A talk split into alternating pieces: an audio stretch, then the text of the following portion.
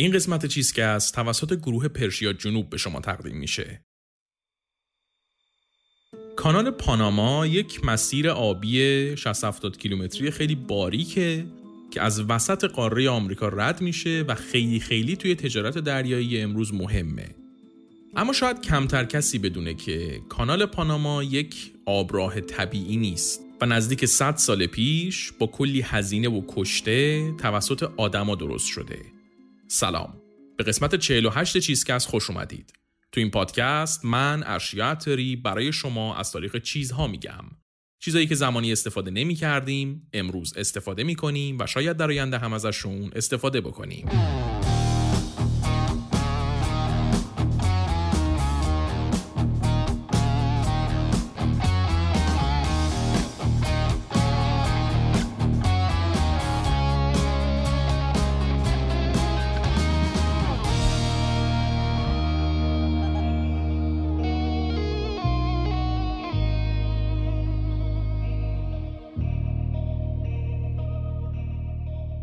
تو این قسمت قراره که تاریخ ماشینالات راهسازی رو تعریف کنیم. شاید تو نگاه اول بحث ماشین‌های راهسازی و کلا خود راهسازی خیلی به چشممون نیاد. ولی اهمیت راه‌ها انقدر زیاده توی زندگی بشر که تقریباً میشه گفتش که همه چیز زندگی ما بهشون بستگی داره. چیزای خیلی ابتدایی‌ها، همین تیشرتی که شما الان احتمالاً تنتونه رو در نظر بگیریم. این نخش از یه جایی مثل آمریکای جنوبی اومده، رفته چین، اونجا پارچه شده، از اونجا احتمالاً رفته ترکیه، اونجا دوخته شده، چاپ شده، فرستاده شده ایران، از توی ایران هم فرستاده شده شهر شما که شما بپوشید. بدون وجود راه و جاده بین این مناطق اصلا غیر ممکنه که همچین پروسه‌ای بتونه طی بشه. اصلا وسایل رو در نظر نگیریم، بگیم ما خیلی خودکفاییم، هیچی از هیچ جای دیگه وارد نمی‌کنیم. توی رفت و آمد روزمرهمون بدون راه درست حسابی ما تا سر کوچه‌مون هم نمیتونیم بریم. مثلا کوچه‌ای وجود نداره که بخوایم توش رفت و آمد کنیم. تمام زندگی شهری امروزی ما وابسته به راه‌هایی که برای رفت و آمد ما طراحی شدن و بدون ماشینالات راهسازی ساختن این راه‌ها با این سرعت و کیفیت عملاً غیر ممکنه. در نتیجه اهمیت این ماشینا بیشتر از خود اتومبیل نباشه کمتر نیست. توی این قسمت میخوایم قصه ماشینالات راهسازی و شکل گرفتن راه‌های دنیای امروز رو تعریف کنیم. من ارشیا عطاری هستم، تدوین این قسمت رو طنین خاکسا انجام داده، تارا نباتیان کاور اپیزود رو طراحی کرده و موسیقی تیتراژ هم کار مودی موسویه.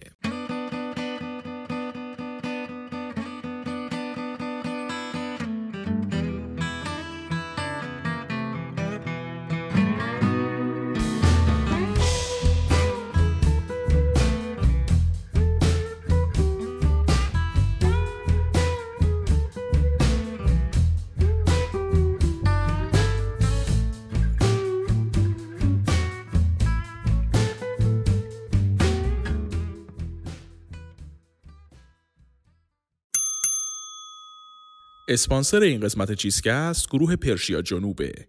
مجموعه پرشیا جنوب بیش از 4 دهه است که در زمینه ماشینالات راهسازی، معدنی و لیفتراک فعالیت میکنه. در زمینه واردات، این شرکت نماینده رسمی فروش و خدمات پس از فروش ماشینالات عمرانی هیوندای، ماشینالات راهسازی بوماغ و چکش‌های هیدرولیکی ام اس بیه و تو سالهای 2011 و 2016 به عنوان نماینده برتر فروش صنایع هیوندای شناخته شده. علاوه بر اینا، گروه پرشیا جنوب از سال 95 وارد حوزه تولید هم شده و با تأسیس کردن 2 کارخونه توی تهران و شیراز، کار ساخت و مونتاژ رو هم شروع کردن. در حال حاضر پرشیا جنوب تولید کننده نسل جدید بیل مکانیکی، لودر و لیفتراک شانتوییه و قراره در آینده محصولات دیگه‌ای مثل بولدوزر، گریدر و قلتک رو هم تولید کنن. اسپانسر این قسمت چیزکست گروه پرشیا جنوب. ماجرای راه توی زندگی ما آدما از اون روزای اول شروع میشه. از زندگی انسان شکارچی گردآورنده. آدما قبل از اینکه فنون کشاورزی رو یاد بگیرن و یک جانشین بشن، صبح تا شب دنبال غذاشون میگشتن و یا شکارش میکردن و یا اگر گیاه بود میچیدنش. و خب تو زندگی همچین آدمی راه هموار نقش چندانی نداره دیگه. ولی چه دلمون میخواست چه نمیخواست، حیوان‌ها و آدم‌هایی که قبل از ما از مسیرهای ما رد شده بودن واسمون یک راه‌های ابتدایی ساخته بودن. در واقع مسیرایی که خاکی نبودن و پر از گیاهای مختلف و پستی بلندی‌های مختلف بودن، بر اثر چند صد سال رد شدن حیوونا و آدم‌ها ازشون کم کم اون تیکشون کرکوپرش میریخت و یک راه خاکی خیلی ابتدایی درست میشد. و خب آدمی که از این راه رد میشدم متوجه میشد که رفت و آمد از این مسیر خاکی راحت‌تر از مسیر پر از گیاه و سنگ و کلوخ دیگه. این شد که اینا با همون ابزارهای اولیه‌ای که ساخته بودن مسیرشون رو خلوت می‌کردن و یک جاده خاکی ابتدایی برای خودشون درست می‌کردن. البته که خیلی هم نقشی تو زندگی انسان شکارچی گردآورنده نداشت دیگه، چون اینا لوکیشن مشخص نداشتن دیگه، توی یک نقطه نبودن. در نتیجه از اون مسیر شاید 2 بار کلاً تو زندگیشون رد می‌شدن. کم کم که یک جانشین شدن این آدم‌ها، ساختن راه و جاده هم اهمیت پیدا کرد. آدمی که دیگه خونه زندگی داشت و داشت توی یک شهری زندگی می‌کرد، می‌خواست هر روز بره به زمینش سر بزنه، بین خونه‌هایی که داشتن جابجا بشه، بره معبد عبادت کنه و کارهای این شکلی. در نتیجه باید یک مسیر درست حسابی می‌داشت. این شد که درست کردن جاده خاکی با ابزارهای ابتدایی شد جز اولین المان‌های شهرها. البته ابزارهای آدم‌ها در حدی نبود که جاده بسازه براشون، بیشتر به خاطر رفت و آمد زیاد توی این مسیرها بود که جاده‌ها به وجود می اومدن. یه مقدار که تو زمان اومدیم جلوتر و آدم‌ها کم کم با مفهوم داد و ستد و تجارت و این چیزا آشنا شدن، اهمیت راه‌ها هم بیشتر شد. حالا دیگه آدما برای تجارت کردن با شهر بغلیشون جاده‌های بین شهری لازم داشتن. این شد که باز با رفت و آمد زیاد بین شهرها جاده خاکی‌های اولیه درست شدن و اولین مسیرهای صادرات واردات توی زندگی ما آدما به وجود اومد. گذشت تا اینکه یواش یواش شهرها بزرگ و بزرگتر شدن و تمدن‌های اولیه به وجود اومدن. بین این تمدن‌های اولیه مصری‌ها خیلی بیشتر از بقیه به راه‌های درست حسابی احتیاج داشتن. چرا؟ چون برای ساختن اهرامشون باید کلی سنگ غول پیکر رو روی زمین جابجا می‌کردن و کشیدن سنگایی به اون بزرگی روی شن اصلا کار آسونی نبود دیگه. هر چقدر هم که شما برده مفت داشته باشی و مجبورشون کنی که زور بزنن سنگا رو بکشن، بازم احتیاج داری که یک روش ساده‌تری برای این قضیه وجود داشته باشه. این شد که به ذهنشون رسید بیان یه سری تخت چوب صاف رو بچینن کنار همدیگه و اون سنگایی که میخواستن جابجا کننشون رو هم بذارن روی یک تخته هایی که زیرشون الوار استوانه‌ای بود. اینطوری میشد اون سنگا رو راحت‌تر روی اون راه‌های سیار چوبی حرکت داد و به مقصد رسوند.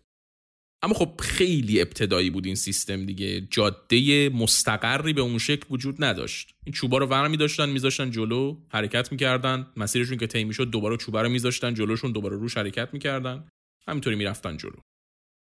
جدای مصری‌ها، باقی تمدن‌های اولیه مثل آشوریا و بابلیا و ایرانیا هم به ایده ساختن جاده غیرخاکی رسیده بودن. میومدن با آجر و چوب و سنگ سری مسیرهای خاصی رو هموار می‌کردن و یه چیز جاده تور درست می‌کردن. ولی خب این جاده‌ها برای موارد خیلی خاص بود دیگه، بیشتر واسه این بود که مسیر رفت و آمد پادشاه‌ها و اشراف ساخته بشه. راه‌های سنگی و آجری. راهسازی در واقع به هدف وصل کردن مناطق مختلف نبود، یه چیز لوکس به حساب میومد. گذشت تا اینکه توی یک شبه جزیره کوچیک بالای مدیترانه کم کم یه خبرایی شد و رومیا سری تو سرا در آوردن. روم باستان 3 دوره اصلی داره: دوره پادشاهی، دوره جمهوری و دوره امپراتوری. از وسطای دوره جمهوری روم، طرفای سال 300 قبل از میلاد، رومیا شروع کردن به ساختن راه‌های سنگی. می اومدن روی سطح خاکی زمین رو با سنگای مختلف می پوشوندن و یه مقدار رفت آمد رو برای خودشون راحت تر می کردن. اواخر دوره جمهوری روم بود که یک فرمانده نظامی به اسم جولیوس سزار سر و کله‌اش پیدا میشه و شروع میکنه به فتح کردن این ور اون ور و در نهایت هم قدرت رو توی روم دست خودش میگیره. جولیوس سزار خیلی فتوحات زیادی داشت و کلی زمین جدید به روم اضافه کرده بود و خب برای گرفتن این زمینا لازم بود که ارتش بتونه رفت آمد درست حسابی داشته باشه. واسه اینکه شما بتونی یک ارتش رو به شکل کارآمد جابجا کنی و بفرستی این ور اون ور، باید یک راه خوبی داشته باشی دیگه، یک راه استاندارد درست حسابی داشته باشی. تا اون زمان فقط اینا جاده خاکی داشتن و یک سری جاده سنگی اولیه که روی زمین سنگ چیده بودن، جاده ساخته بودن. این جاده ها برای رفت آمد چند نفر کار میکردن، ولی وقتی شما یک ارتشی رو با کلی آدم و اسب و تجهیزات نظامی میخوای جابجا کنی، طبعا این جاده ها لنگت میذارن و به چشم به هم زدنی تبدیل میشن به یک مسیر ناهموار خیلی اذیت کن. در نتیجه سزار و ارتشش برای رسیدن به هدفهای بلندپروازانه‌شون احتیاج داشتن که یک سری راه درست حسابی بسازن. این شد که راه‌های سنگی رومی شکل گرفتن. البته یهو از وسط دوره سزار پدیدار نشدن و قبلش هم بودن، ولی از زمان سزار بهشون توجه خیلی جدی‌تری شد. حالا چطوری بودن این راه‌ها؟ رومی‌ها می‌اومدن به جای اینکه روی زمین سنگ بشینن، کارشون رو از زیر زمین شروع می‌کردن. می‌اومدن اول زمین رو تا یک عمقی می‌کندن، بعد خاک کفش رو قشنگ با بیل میکوبیدن که سفت بشه، خیلی دنس بشه، متراکم بشه. بعد روی این خاکه یک لایه سنگ میچیدن، روش یه لایه ترکیب آهک و سنگریزه میریختن، روی این یک ترکیب سیمانتوری از ملات گلی و سنگریزه میریختن و روی همه اینا که دیگه همسطح زمین شده بود سنگای درشت میچیدن. یه ساختار لایه لایه‌ای بود که میومد تا بالا و میشد یک سازه چند لایه و راه‌های سفت و محکمی رو درست میکرد که هم حرکت توشون راحت‌تر بود و هم با بارون و رفت و آمد و اینا خیلی زود فرسوده نمیشدن. این راه‌ها توی فتوحات سزار به کار اومدن. بعدن که سزار رو کشتن و اکتاویان تونست بیاد کلک مارک آنتونیو کلئوپاترا رو بکنه و جمهوری روم رو بکنه امپراتوری روم، این راه‌ها شدن یک المان خیلی خیلی مهم برای حکومت روم، برای سیاست روم، هم برای حمله کردن و گرفتن جاهای جدید و هم برای اینکه بتونن قلمروی به اون بزرگی رو کنترل کنن.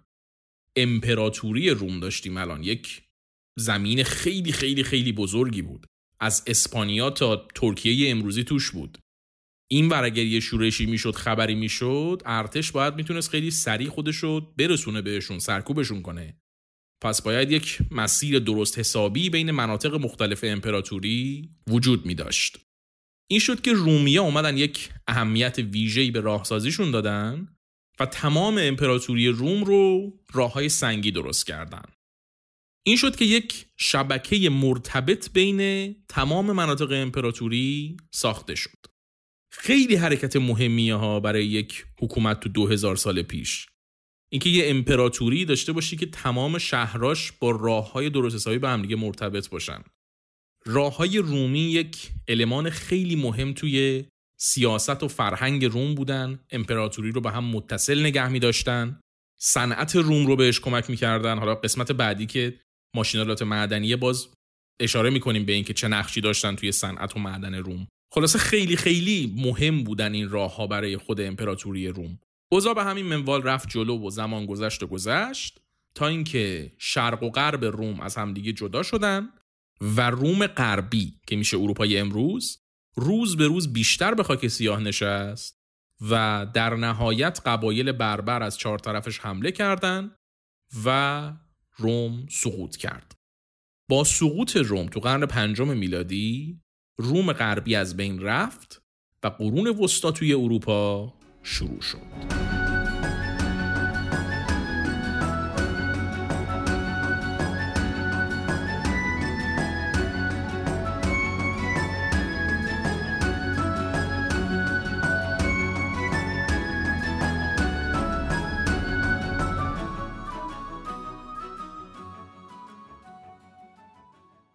از سقوط روم تو قرن پنجم میلادی تا اول قرن 16 رو به عنوان قرون وسطا میشناسیم. قرون وسطا با هرج و مرج و بکش بکش قبایل بربر وسط ویرانه‌های روم شروع شد و یواش یواش با قدرت گرفتن کلیسا شکل اصلی خودشو پیدا کرد. ما در واقع تصورمون از قرون وسطا در دنیای امروز اون دوره‌ایه که کلیسا قدرت اصلی رو دستش گرفته و اروپا شده مرکز خرافات. و خب علمم طبعاً تو این زمان جای خاصی نداشت دیگه.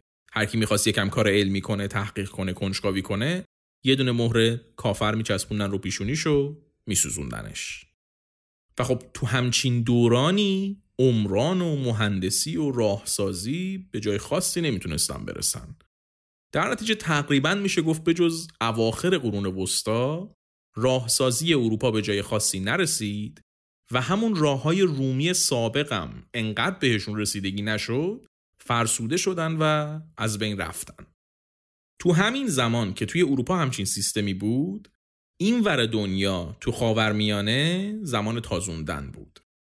از قرن 8 میلادی توی حکومت عباسیان یه سری تغییر و تحولا را افتاده بود و یک دوره‌ای شروع شده بود که امروز بهش میگن دوران طلایی اسلامی. اینا اومده بودن دست دانشمندا و آدمای محقق و باز گذاشته بودن و در مقابل تأثیرپذیری از خارج هم مقاومت چندانی نداشتن. این شده بود که یک بستر خیلی مناسبی درست شده بود برای کار علمی.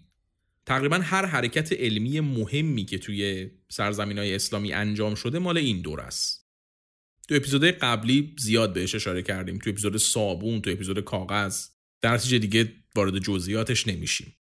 یکی از اون ابداعات مهمی هم که تو این دوره اتفاق میفته فرایند تقطیر بود که زکریای راضی طراحیش کرده بود. البته قبلا هم جاهای دیگه دنیا وجود داشت، ولی خب راضی یک پروسه علمی درست حسابی براش درست کرد و به واسطه یه تقطیر هم بود که تونست از میوه ها و گیاه ها الکل بکشه بیرون.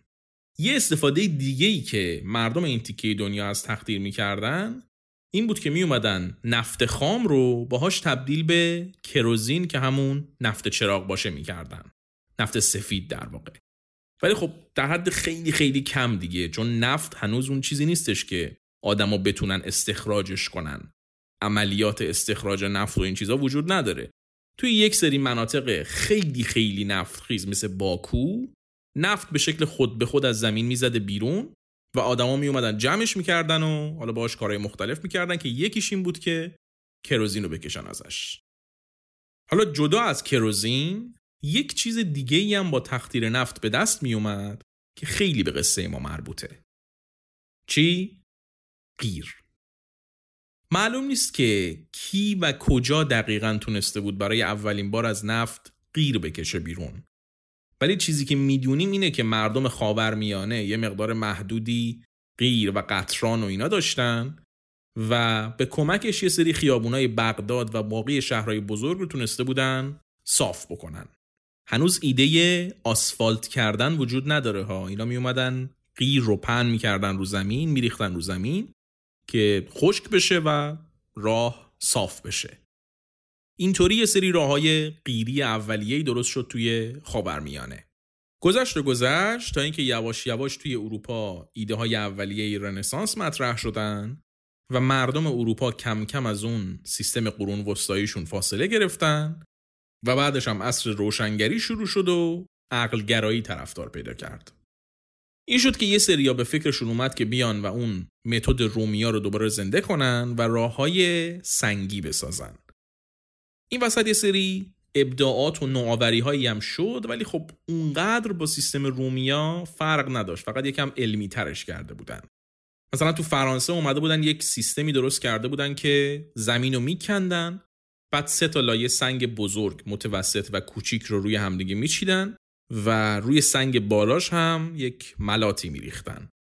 خیلی خیلی یواش داشت توی اروپا راهسازی شکل میگرفت و با همین راه‌های سنگی جلو می‌رفتن. همه ابزار آنچنانی هم برای کارشون نداشتن، سنگاشون رو می‌رفتن از رو زمین پیدا می‌کردن، یا اگه می‌خواستن خیلی کار کنن می‌رفتن یه سری سنگ درشت رو با تیشه خورد می‌کردن. تو همین زمانم بود که قلتک وارد دنیای راهسازی شد. دستگاهش نه البته. هنوز ماشین بخار درست نشده، ما هنوز ماشین به اون شکل نداریم. قلتک اون دوران وصل میشد به اسب و با حرکت اسبه مسیر رو صاف میکرد. اول فقط تو کشاورزی استفاده داشت، ولی بعداً توی راهسازی هم ازش استفاده کردن و این راه‌های سنگی رو به کمک قلتک‌های اسبی یکم صاف و فشرده‌تر می‌کردن. گذشت تا اینکه اوایل قرن 19 یک اشرافزاده اسکاتلندی وارد قصه میشه به اسم آقای جان مکادام. مکادام از بچگی نرد این سیستمای راهسازی بود و کلی با ایده های رومیا و باقی مهندسای زمان خودش ور رفته بود تا برسه به یک روش خوب برای ساختن راه‌های به درد بخور. و یواش یواش که راهسازی و سنگ فرش کردن داشت مد میشد، اینم اومده بود علاقه‌شو تبدیل به شغلش کرده بود و شده بود پیمانکار راهسازی و سنگ فرش کردن. متدی که مکادام استفاده میکرد برای سنگ فرش کردن راهها اونقدر معروف شد که اصلا به اسم خودش میشناسنش. به اون ترکیب میگن مکادام، میگن رو جاده ها مکادام ریختیم یا جاده ها رو مکادامیزه کردیم. چی بود حالا متده؟ مکادام میگفت که آقا ما لازم نیستش که تا یک عمقی بریم بکنیم زمینو بعد بیایم روش هی سنگ بچینیم بیایم بالا. خاک خودش به اندازه کافی پتانسیل داره برای مقاومت کردن. فقط ما باید سطح خاک رو با یک پوسته سفتی بپوشونیم و اگر اون پوسته سفتمون رو قشنگ صاف کنیم هم سطح بهتریه برای حرکت و همین که از فرسایش خاک جلوگیری میشه. این شد که اومد یک ترکیبی درست کرد از سنگ و ماسه و ملات گلی. اینو پهن کرد رو زمین و با قلتک اسبی از روش رد شد. این شد متد مکادام. روش مکادام نسبت به متدای دیگه سنگ فرش کردن هم خیلی ساده تر بود، همین که نتیجه خیلی بهتری میداد. این شد که مکادامیزه کردن کم کم توی همه جای اروپا و بعداً آمریکا شد متد اصلی راهسازی. چطوری الان همه جا آسفالت میکنن، اون موقع همه جا مکادامیزه میکردن. یکم بعد از این جریانا بود که قصه نفت شروع شد. بعد از اینکه راکفلر پالایشگاه‌های بزرگش رو راه انداخت و محصولات مختلف نفتی سر و کله‌شون پیدا شد، غیر توی دست و بال مردم زیاد شد و خیلی طول نکشید که کارگرای راهسازی اومدن غیر رو به اون ترکیب مکادام اضافه کردن و آسفالت به شکل امروزی خودش درست شد. الان اواخر قرن 19 انقلاب صنعتی 100 سالیه که شروع شده و ماشین بخار همه جا هست. موتورهای بنزینی و دیزلی هنوز به جای خاصی نرسیدن و کارل بنز تازه اومده اتومبیلش رو داده بیرون. در نتیجه همزمان با درست شدن آسفالت، نسل اول ماشینالات راهسازی هم وارد بازی شدن. یادتونه گفتم قلتک اسبی وجود داشت و کم و بیش توی راهسازی ازش استفاده می‌شد. چند سال قبل از درست شدن آسفالت، آدمای مختلف تو جاهای مختلف دنیا افتاده بودن به ساختن قلتک‌های مکانیزه، قلتک‌هایی که با موتور بخار کار می‌کردن. این قلتک‌ها رو هم توی کشاورزی استفاده می‌کردن و هم توی راه‌های مکادامیزه اون زمان. و خب وقتی هم که آسفالت اومد، طبیعی بود که این قلتک‌های بخاری که تا اون موقع توی کشاورزی استفاده می‌شدن، بیان و توی آسفالت کردن استفاده بشن. برعکس سنگ فرش و مکادام که با قلتک اسبی هم میشد کارشون رو انداخت، آسفالت چون که حساس و داغ بود کاملا وابسته به قلتک مکانیزه بود. در نتیجه قلتک بعد از یک مدت شد عضو لاینفک عملیات آسفالت کردن و بعدن هم که حالا موتورهای دیزلی و بنزینی و اینا اومدن، همین مدل قلتک شروع کرد پیشرفته تر شدن. اما صرفا ساختن نبود که مهم بود، حذف کردن هم به همون اندازه اهمیت داشت. برداشتن کوه‌ها و تپه‌ها و چند صد تن خاک کاری نبود که بشه با بیل و کلنگ عادی انجام داد. در نتیجه برای اینکه پکیج راهسازی مکانیزه تکمیل بشه، یه چیزای دیگه‌ای هم باید به این ترکیب اضافه می‌شدن. مهمترینشون چی بود؟ بیل مکانیکی.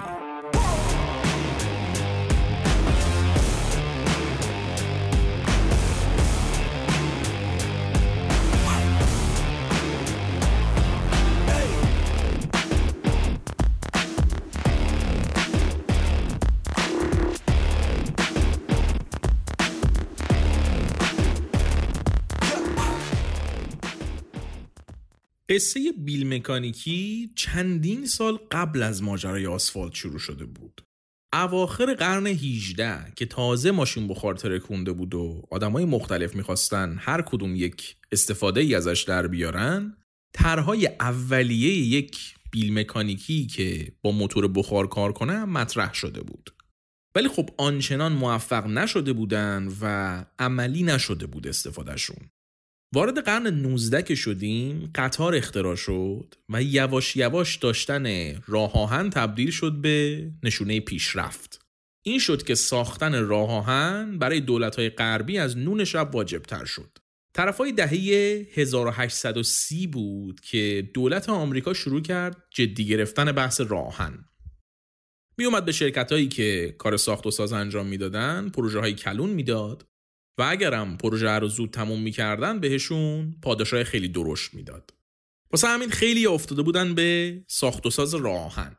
تو این بحبوحه مهندسای کار درست هم همش دنبال این بودن که این پروسه ساختن راه آهن رو سریع‌تر و کارآمدتر کنن که خب پاداششون توپل‌تر بشه دیگه، زودتر تموم شه پروژه.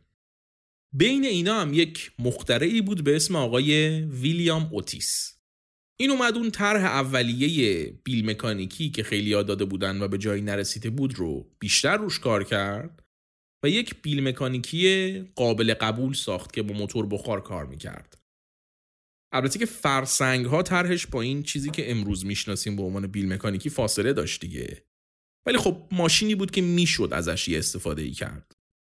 این آقا اومد و دستگاه رو هم ساخت و توی یه سری پروژه‌های خودش استفادهش کرد، ولی خیلی کسی استقبال نکرد از طرحش. کسی کلاً این دستگاه رو نمی‌خرید ازش. چرا؟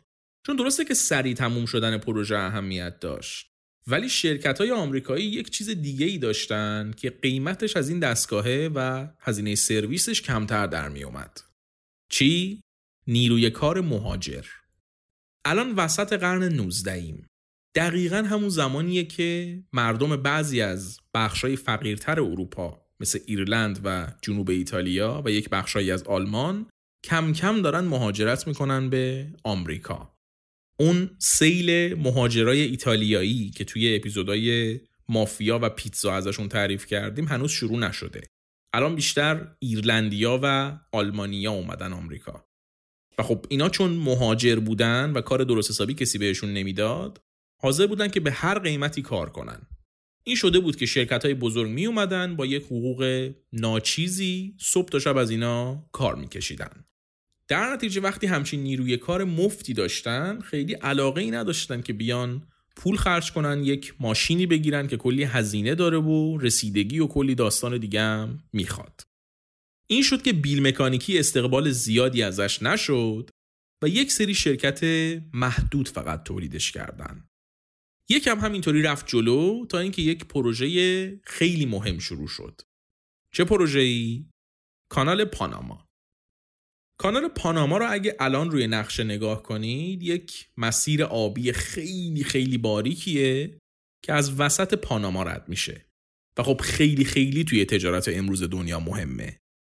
وقتی که شما میخوای با کشتی از اروپا بری آسیا، قاره آمریکا سر راهته، نمیذاره رد شی.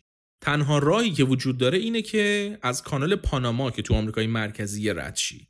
یه جورایی از وسط آمریکا رد شی و برسی به اروپا. اما این کانال باریک و حساس یک مسیر آبی طبیعی نیست. تا 100 سال پیش اصلا این مسیر وجود نداشته. و خب بدون کانال پاناما هم سفر دریایی از اروپا به آسیا و بالعکس یک مصیبتی بوده دیگه. بعد میرفتن دور میزدن کشتی‌ها، خیلی مسیرای طولانی و سختی رو طی می‌کردن. مسیر مستقیم وجود نداشته. پاناما هم یک گلوگاه کوچولو وسط آمریکا، از این ور به اون ورش شاید 80 کیلومتر باشه. دو طرفش هم دریاست. در نتیجه از قرن 16، یعنی اوایل اون دوره‌ای که قاره آمریکا کشف شده بود، ملت‌های مختلف از اسپانیایی‌ها بگیر تا اسکاتلندی‌ها سعی کرده بودن که این مسیری که ما امروز به اسم کانال پاناما میشناسیم رو یک جوری بکنن و تبدیلش بکنن به یک میانبر آبی که از وسط آمریکا رد میشه. اما خب هیچ کدوم از اینا به نتیجه نرسیده بودن. منطقی هم بود. باید یک مسیر 80 کیلومتری که پر از جنگل و کوه بود رو تبدیل به مسیر آبی می‌کردن. اصلا شدنی نبود با تکنولوژی اون زمان. اوضاع به همین منوال پیش رفت تا اینکه اواخر قرن 19 سر و کله یک سرمایه‌دار فرانسوی به اسم فردیناند دلوسپ پیدا میشه. دلوسپ آدم خیلی مهمی بود. یکم قبل از این ماجرا رفته بود توی مصر و کانال سوئز رو راه انداخته بود و به واسطه اون خیلی اسم و رسم پیدا کرده بود. این شده بود که امر بهش مشتبه شده بود که کانالی نیست که این نتونه بزنه. پاشد اومد پاناما، گفت آقا کاری نداره که اینجا رو هم مثل سوئز انقدر میکنیم تا به آب برسیم. یه مهندس دیگه اون وسط میاد جلو بهش میگه که آقا چی میگی، کجای کاری، چی میکنیم به آب میرسیم؟ پاناما که مثل مصر نیست، مصر همه شنیه، صافه، شما میکنی به آب میرسی. بله، پاناما پر از جنگل و کوهستانه، اون همه درخت و کوه رو که شما نمیتونی بکنی به آب برسی. بیا جای این که زمین رو بکنی به آب برسی، آب رو بیار بالا، اونجا رو به آب ببند تا این زمین ها همه برن زیر آب و یک مسیر آبی پلکانی درست بشه. اما خب این بنده خدایی که این حرفو زده بود یک مهندس دونپایه‌ای بود و دلوسپ یک سرمایه‌دار بزرگ و درست حسابی و اسم و رسمداری بود که سابقه ساختن کانال سوئز رو داشت. این شد که حرف این بنده خدا رو کسی جدی نگرفت و دلوسپ شروع کرد به کندن پاناما و برای عملیات حفاری و راهسازی به این بزرگی لازم بود که یه سری ماشینالات پیشرفته هم استفاده بشن. اینجا بود که دلوسپ رفت و از یک شرکت آمریکایی یه سری بیل مکانیکی بخاری خرید و توی کانال پاناما به کار انداخت. پروژه دلوسپ البته با شکست کامل روبرو شد، هرچی کندن به جایی نرسیدن و اون وسط هم کلی کارگر بدبخت از مالاریا و حوادث حین کار مردن و سرمایه گذارای دلوسپ هم پولشون رو کاملا کشیدن بیرون. یک شکست به تمام معنا بود. بعدن تو قرن 20 آمریکایی‌ها اومدن اون ایده به آب بستن کانال رو عملی کردن که دیگه اون ماجراش برای جای دیگه است. اما این پروژه با وجود اینکه خودش به جایی نرسید، برای بیل مکانیکی یک نقطه عطفی شد. وقتی که یک ماشین سنگین توی پروژه به این بزرگی استفاده میشه، طبیعتاً توجه‌ها بهش جلب میشه و طرفدار پیدا میکنه. این شد که از وقتی خبرها پیچید، یواش یواش شرکت‌های راهسازی هم اومدن سمت خریدن بیل مکانیکی‌های بخاری و بازارش آروم آروم رونق گرفت. و خب وقتی مشتری زیاد بشه، پول دست کارخونه‌ها بیشتر میشه و محصولشون رو بهتر و بهتر میکنن دیگه. توی جای متمدن دنیا این شکلیه. این شد که یواش یواش نسخه‌های بهتر و بهتر بیل مکانیکی درست شدن. کم کم موتور دیزلی جایگزین موتور بخار شد و پیستونای هیدرولیکی به ترکیبش اضافه شدن و یک ماشین قدرتمندی ساختن که شد عضو جدا نشدنی راهسازی و عمران. وارد قرن 20 که شدیم، راهسازی خیلی خیلی مهم شد. تا قبل از اونم مهم بودا، ولی الان دیگه قصه فرق کرده بود. چرا؟ چون ماشین زیاد شده بود. همونطور که تو قسمت قبلی گفتم، کارخونه فورد کاری کرده بود که آدم‌های معمولی هم بتونن ماشین بخرن و تولید انبوه ماشین را انداخته بود. با زیاد شدن اتومبیل، نیاز به راه‌های آسفالت شده و صاف و صوف هر روز زیاد و زیادتر می‌شد. تا قبل از اون مردم خوششون میومد آسفالت باشه راهشون، ولی اون قدم واسهشون فرقی نداشت، چون که با اسب و درشکه میومدن میرفتن دیگه. حالا مسیر اگر خاکی یا سنگی هم بود اوکی بود واسه شون. ولی حالا که اتومبیل اومده بود تو بازی، مسیر صاف و آسفالت شده خیلی لازم بود.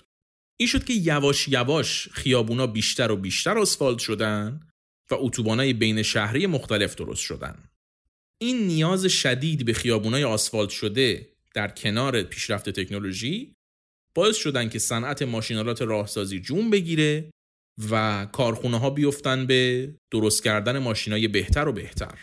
این میشه که ماشینایی مثل بولدوزر و قلتکای پیشرفته و فینیشر و چیزای اینطوری درست میشن و صنعت راهسازی کم کم شکل امروزی خودشو میگیره.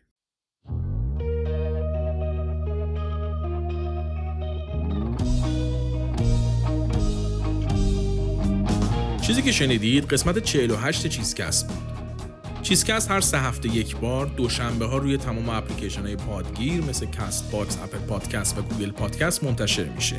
همچنین با 1 قسمت تأخیر اپیزودهای چیزکست رو میتونید روی کانال تلگراممون هم بشنوید. از هر جایی که میشنوید حتما چیزکست رو سابسکرایب کنید تا مشترک چیزکست بشید، هر قسمتی که میاد متوجه بشید و اگه برامون نظر بنویسیدم خیلی خیلی خوشحالمون میکنید و به پیشرفتمون کمک میکنید. ممنون از پرشیا جنوب اسپانسر این اپیزود و ممنون از شما که شنونده چیزکست هستید. منتظر قسمت بعدی با یه چیز دیگه باشید.